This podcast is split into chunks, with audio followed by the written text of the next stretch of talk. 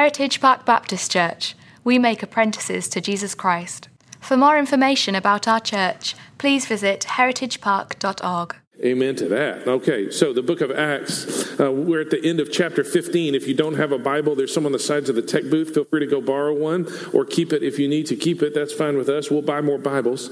Uh, if you're a user of the Bible app, you can open it up and find our live event uh, via the uh, uh, either our location, geogra- uh, geography stuff, or via one of our social media sites. So, um, in the book of Acts, chapter 15. So, just to catch us up, Acts, the first good portion of Acts 15 was called the, the Council at Jerusalem or the Church Council at Jerusalem.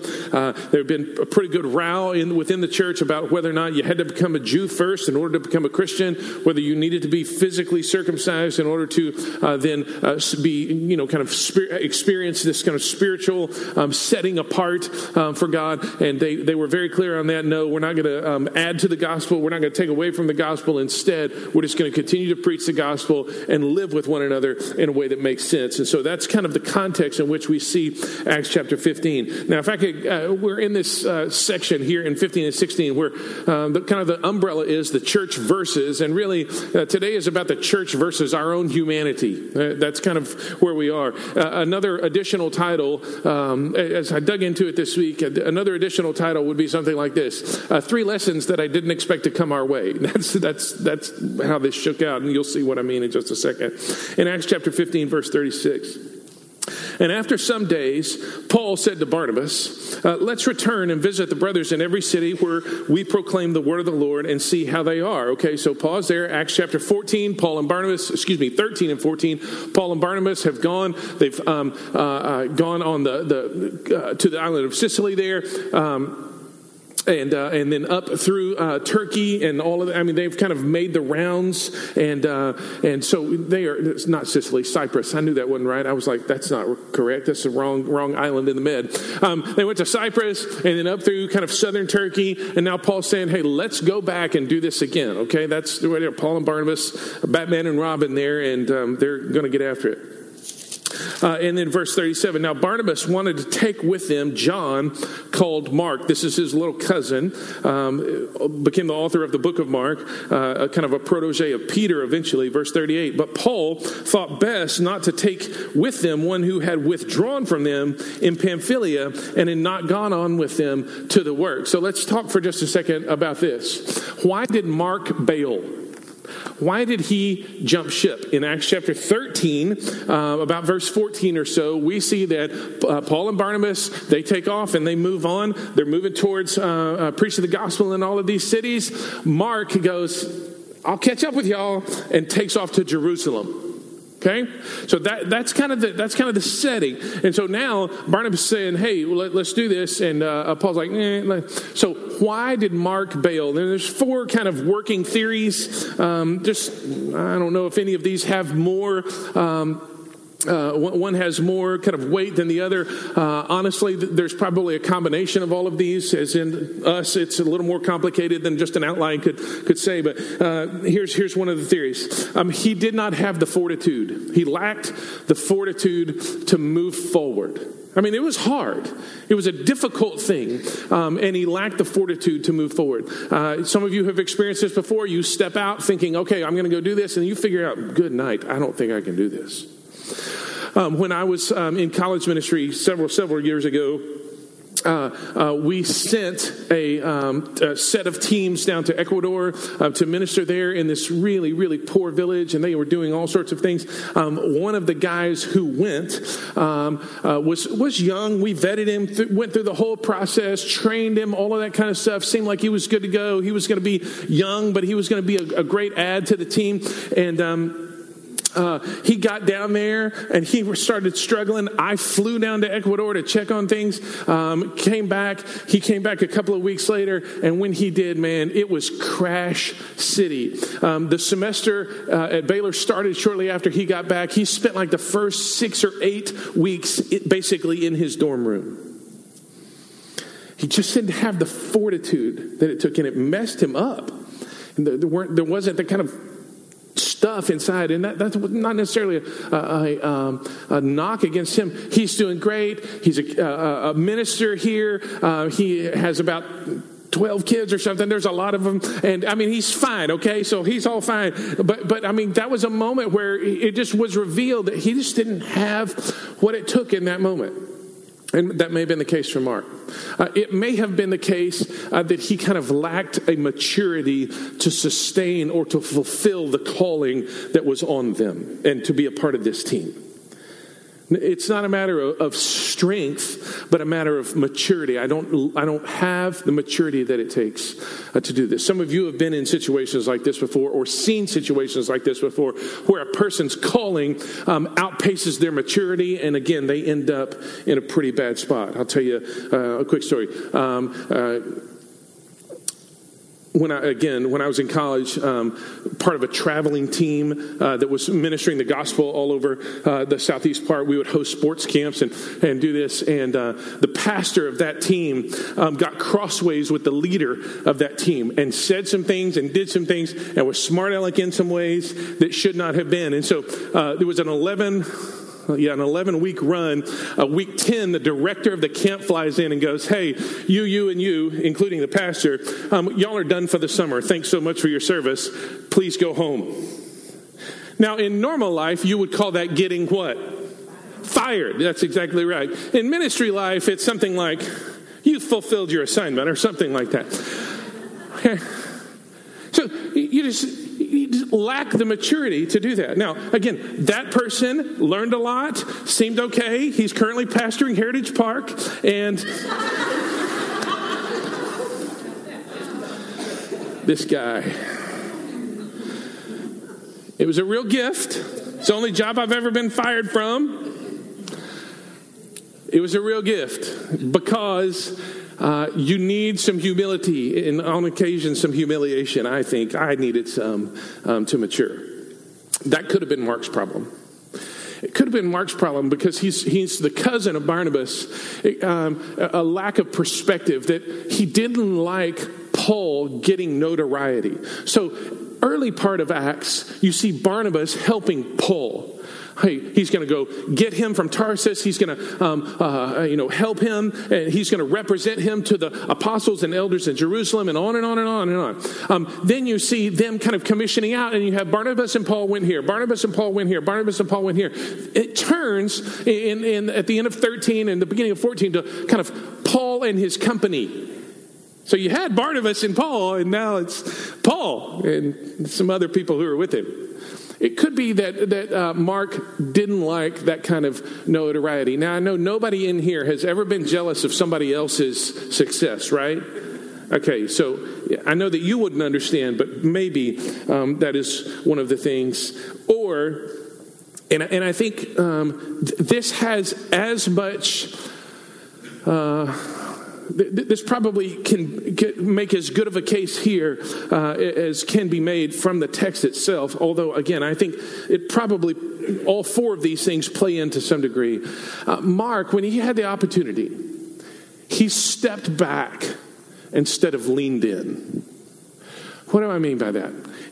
Where um, things went sideways for Mark was in the middle of Acts chapter 13 and what was happening at the time, Paul and Barnabas uh, were witness, witnessing uh, uh, to the proconsul excuse me, and there was a magician there. He was named Bar Jesus, um, and um, it went it went crazy. They're, they're witnessing to the proconsul. Uh, the magician's like, "Oh no, no, don't believe this stuff." Paul said, "You are the son of the devil, and God is going to strike you blind because of this." And he went blind. Now, if I stood up here and I looked at maybe one of you and said, you are the son of, and then God's going to strike, and you went blind. There would be a tendency in some, maybe a temptation to some to go, oh man, I'm going to get some coffee. I'll be back in a little bit.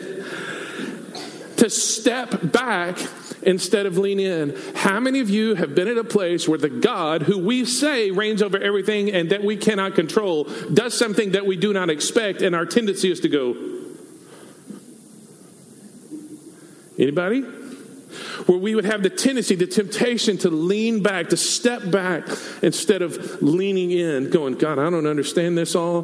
This is obviously from you, but man, I don't like it and I don't understand it. I get it that you're in control, but uh, this is messing me up. I think that, as much as anything, may be one of the reasons that Mark um, jumped uh, ship, that he bailed out.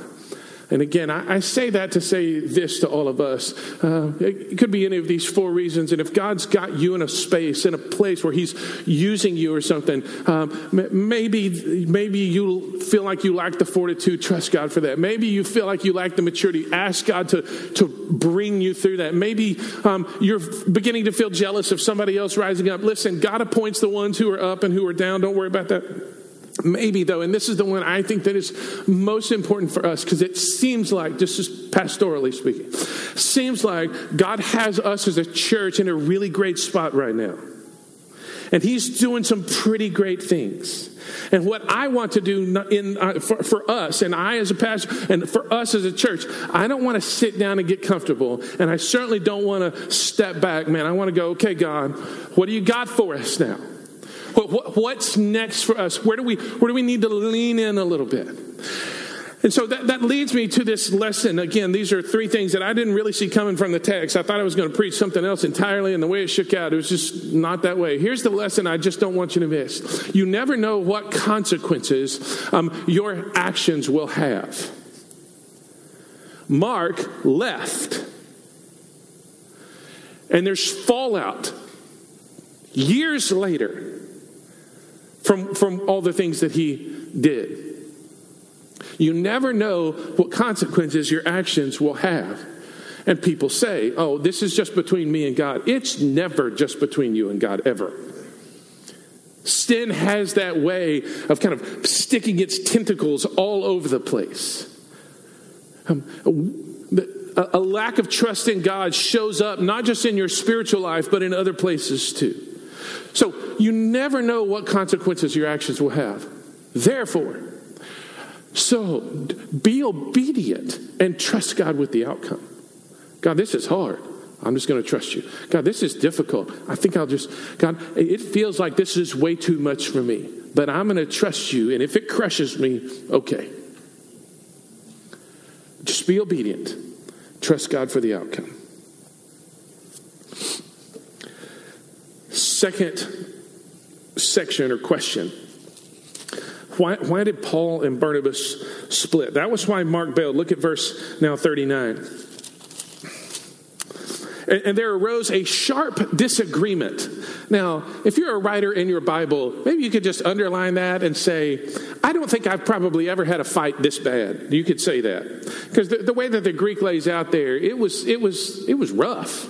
It was rough there. It was a sharp disagreement. There arose a sharp disagreement so that they separated from each other. So now Batman and Robin are no longer right it, is i mean the, the wonder twins do not have the power to activate they have gone their separate ways um, uh, Barnabas took Mark with him and sailed away to Cyprus, but Paul chose Silas and departed, having been commended by the brothers to the grace of the Lord. And he went through Syria and Cilicia, strengthening the churches. Why? Why did Paul and Barnabas, why did they split? I'll just give you some thoughts here um, about why they went this way. There, there were personnel differences, meaning what? Um, uh, they, they, were concerned, obviously, with, with, Mark and the way Paul framed it. It was desertion. And Paul's like, look, man, I'm not going to be the guy who takes this kid with us. No, this is not going to be us. We've got to, the work is too important. If you bail out or if you flunk out or if you fail, bailing or failing, either one, you're not qualified to kind of stick with us here. You're going to get off the bus in Jim Collins' language. You're not in the right seat on the bus. You're getting off the bus. That's what we're doing, all right? So that, that's kind of, there was just personnel differences. Um, Barnabas was inclined um, he towards second chances. Do you remember uh, from Acts chapter four what Barnabas' name meant? The son of encouragement. Right? He's inclined towards second chances. Paul, hard charging, visionary, type A plus, clear the way, I'm coming through, not inclined towards second chances. And the way that they were viewing this personnel issue was different. Secondly, there were personality differences. Again, because Barnabas was the son of encouragement, Paul, the, the son of a, you know, I don't know, a rocket or something. He was just going all the time. Um, Paul was hard charging. Um, uh, if, if Barnabas, maybe I'll say it this way if Barnabas was the guy who's like, hey, you know, God, God is the God of second chances, Paul is the guy quoting Jesus going, yeah, but if you put your hand to the plow and look back, you're not worthy of the kingdom of God. Now, are both of those things true? Absolutely, they're true. And here they are being applied to a situation from two different perspectives, from two different personalities. There were personality differences. These are human traits in them. There's nothing wrong with that, nothing inherently sinful about that. It was um, somehow built into their wiring, it was somehow built into their stories. Think about it. Paul, as a convert later in life, is like, I've seen the light, people. If you can't see it, I don't know what your issue is. Let's go. He's off. Barnabas is like, hey man, I've been walking with you for a while. Let's let's let's walk though. Let's walk.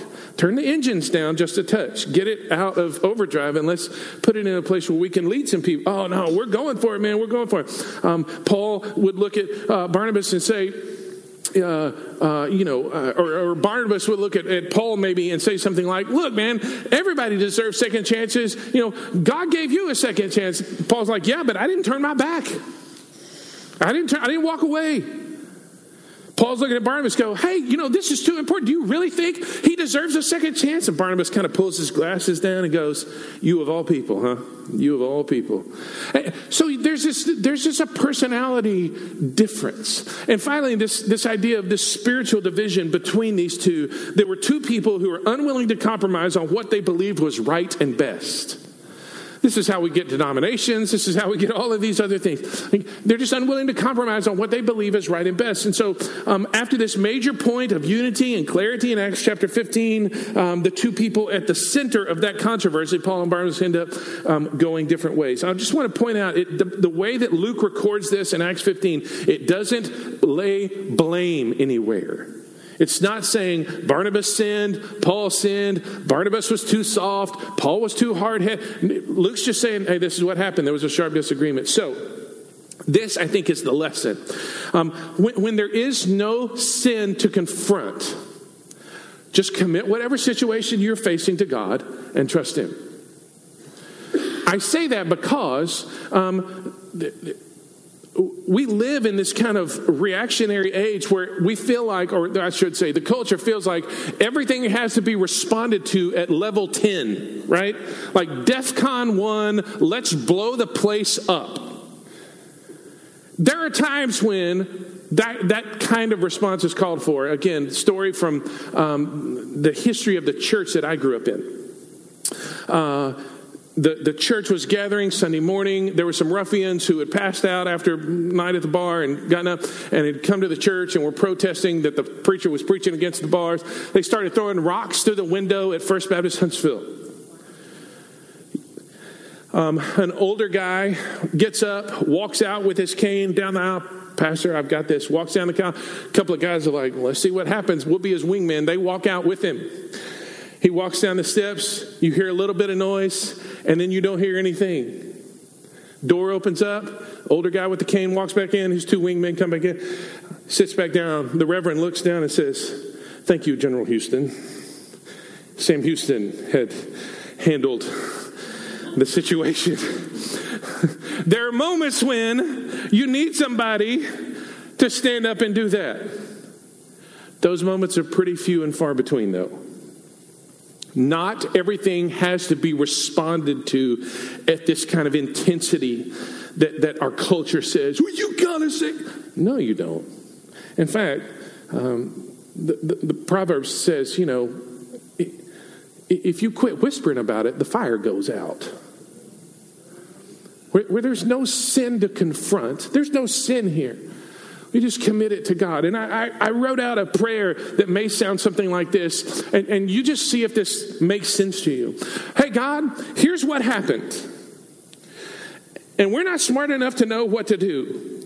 We don't see any sin and we don't sense any sin. So we commit this to you and ask in our weakness and in our hurt, because now we've got division, it's true, in our weakness and in our hurt, that you do what's best here. That, that to me is what this would sound like. God, we don't sense any sin. And so I'm just, and I'm not smart enough to figure it out. So I'm just asking that you do what is best here. And one of the things that God did, as the division happened, one of the things that God did, instead of one mission team going out to strengthen the churches, what do you have? What do you have? And in this case, two is better than one, probably. And so you, you see God change the trajectory of the church as, as Barnabas takes Mark and, and, and moves on to Cyprus, and Paul goes up kind of the land route uh, through, through Asia um, and, and, into Turkey. Um, there's, there's two instead of one. So there's now double the ministry happening. Last thing. As Paul and, and, and Silas Silas was one of the guys who reported from Jerusalem what had happened. As Paul and Silas get going, this is chapter 16, verse 1. Paul also came to Derbe and to Lystra. A disciple was there named Timothy, the son of a Jewish woman who was a believer, but his father was a Greek. Um, so that would make him a Jewish man. If you had a Jewish parent, you were a Jewish person.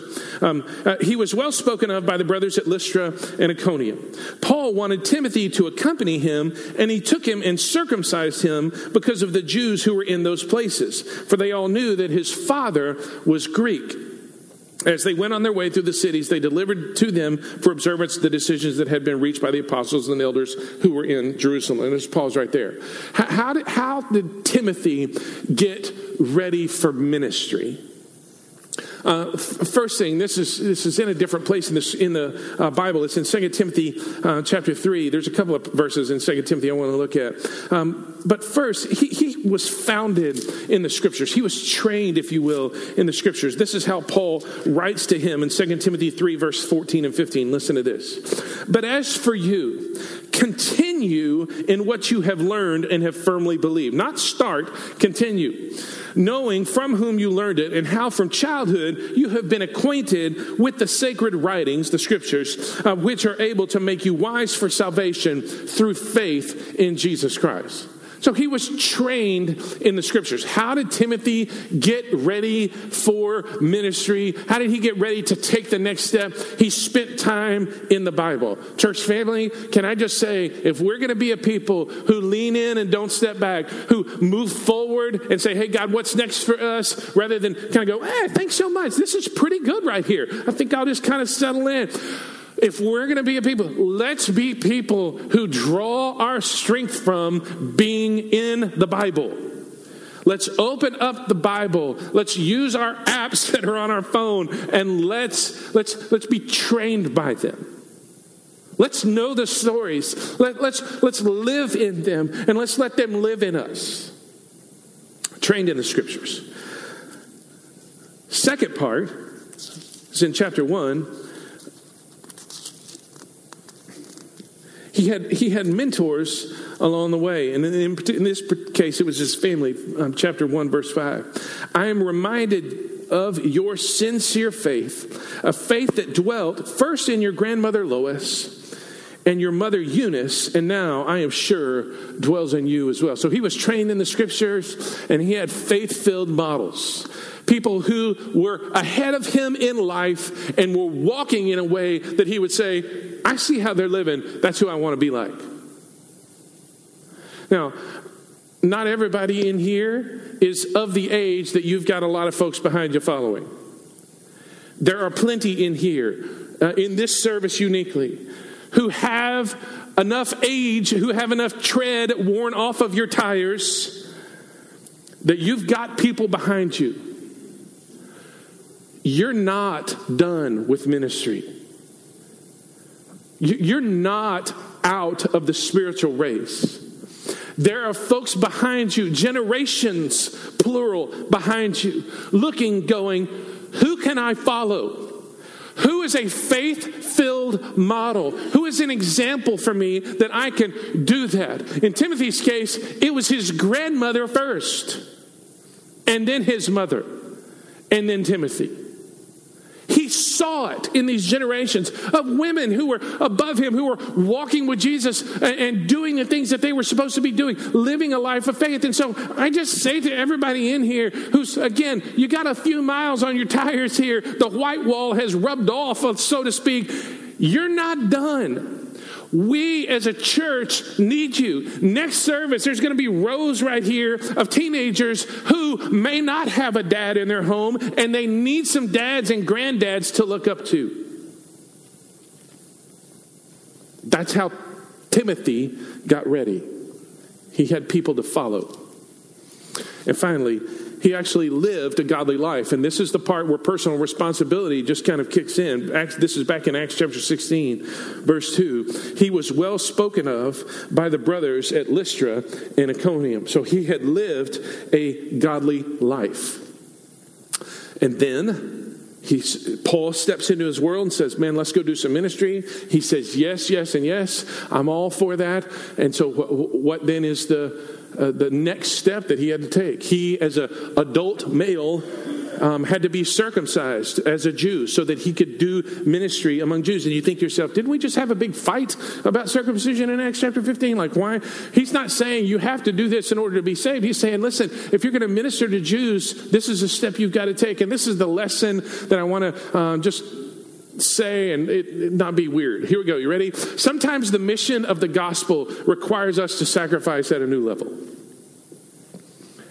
Sometimes the mission that God has called us to requires us to sacrifice at a new level. And so here's one of the questions, or the question that I want to leave us with and think about as we move, move forward. Well, it, instead of us focusing on our rights and our comfort, oh man, our comfort and our control, that is our right. We follow, church, the one who left comfort and who surrendered control in order to make us his own, right? I mean, let's, let's put that on the table. But instead of that, what, what if we ask this question instead? What will it take for me to be ready? What will it take for me to be ready? If there's a, a different level, a new level even of sacrifice that I have to make, what will it take for me to be ready? What step do you need to take right this moment? What, what, what thing do you need to uh, do this week so that um, when the call comes, your yes is ready? Do you have a passport? It's hard to go on a mission trip without pass. Do you have one? Are you physically in shape to do the things that you need to do? Are you financially in shape? Are you relationally in shape? Are you, are, if the call came, could you pick it up and go, Yeah, I'm ready. I'm good. Let's go. Is your, is your life rooted in the Word? Do you have people that you've modeled your life after? And are you living that life? And then what is there another thing that you need to take? Is there a step, a sacrifice that you need to make? in order to be ready when God calls. What will it take for us to be ready? I, I think God's got some incredible things out ahead of us. I want to be ready. Let's pray.